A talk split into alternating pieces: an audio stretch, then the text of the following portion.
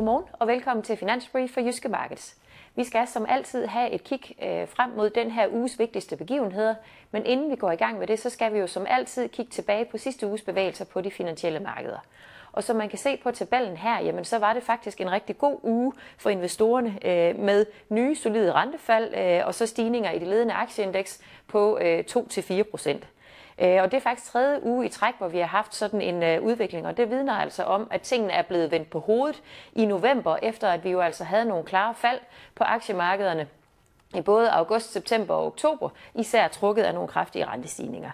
Men indtil videre så har november faktisk været en af de bedste måneder her i, øh, i 2023, og S&P 500, det ledende amerikanske aktieindeks, det er faktisk steget hele 7,5 procent øh, i den her måned, mens renterne i USA er faldet med øh, omkring 50 procent i løbet af måneden, og så knap 25 procent i Europa. Og de her noget større rentefald i øh, USA end i Europa, det har altså også været med til at svække dollaren, som i sidste uge faktisk faldt øh, næsten 2 procent.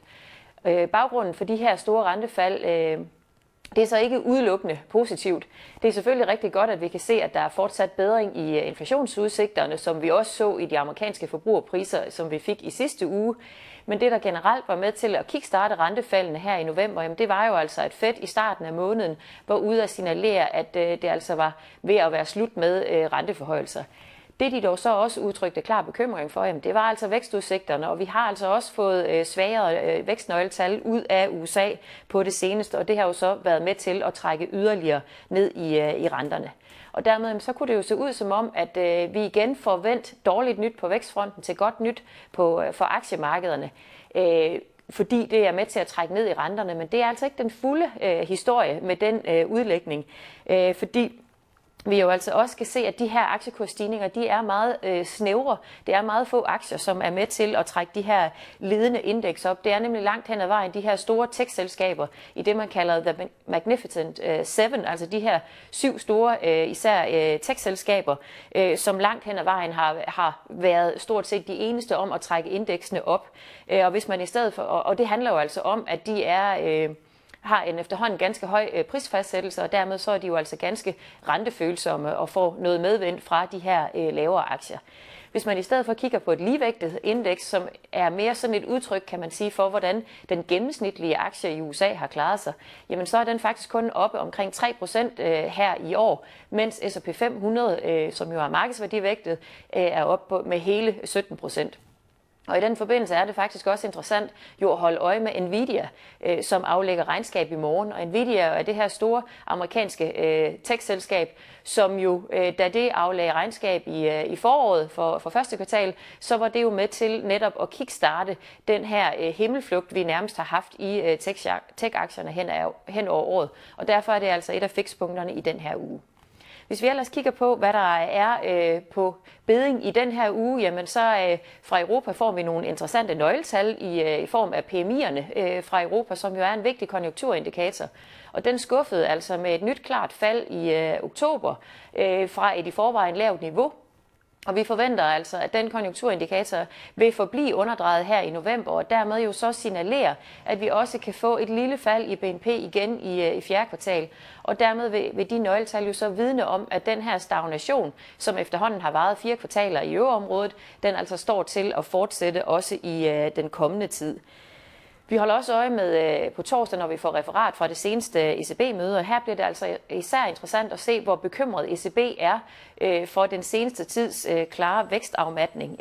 Og ironisk nok sådan set også, hvor bekymret ECB er for de fortsat stærke arbejdsmarkeder, fordi den her rekordlave ledighed koblet med efterhånden høj og tiltagende lønvækst jo kan være med til at besværliggøre øh, vejen ned, øh, den sidste vej ned mod øh, inflationsmålsætningen for ECB's vedkommende.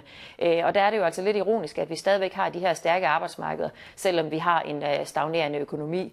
Øh, når vi så vender os mod USA, jamen, så er der også flere interessante ting på beding der. Øh, der kommer også øh, et referat fra det seneste Fed-møde, og det vi der holder øje med, jamen, det er egentlig, hvor bekymret Fed er for... Øh, kan man sige, den, øh, den seneste øh, lempelse i de finansielle betingelser, ikke mindst på grund af de her meget kraftige rentefald, vi har fået over den seneste måneds tid, men jo også en svækket dollar og stigende øh, aktiekurser, som alle sammen er med til at lempe de finansielle betingelser.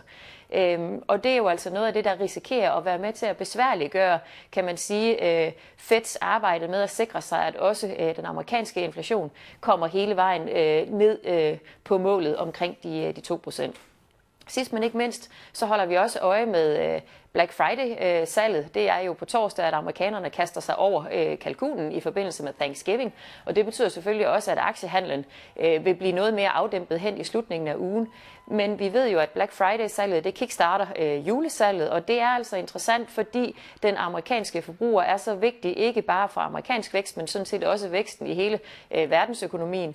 Og øh, der har vi jo altså set, at øh, der begynder så småt at komme sprækker i øh, købelysten hos de amerikanske forbrugere. Øh, Blandt andet så vi, at detailsalget i september faldt. Vi har også fået svage meldinger fra Walmart, den, øh, Walmart, den store amerikanske detailkæde.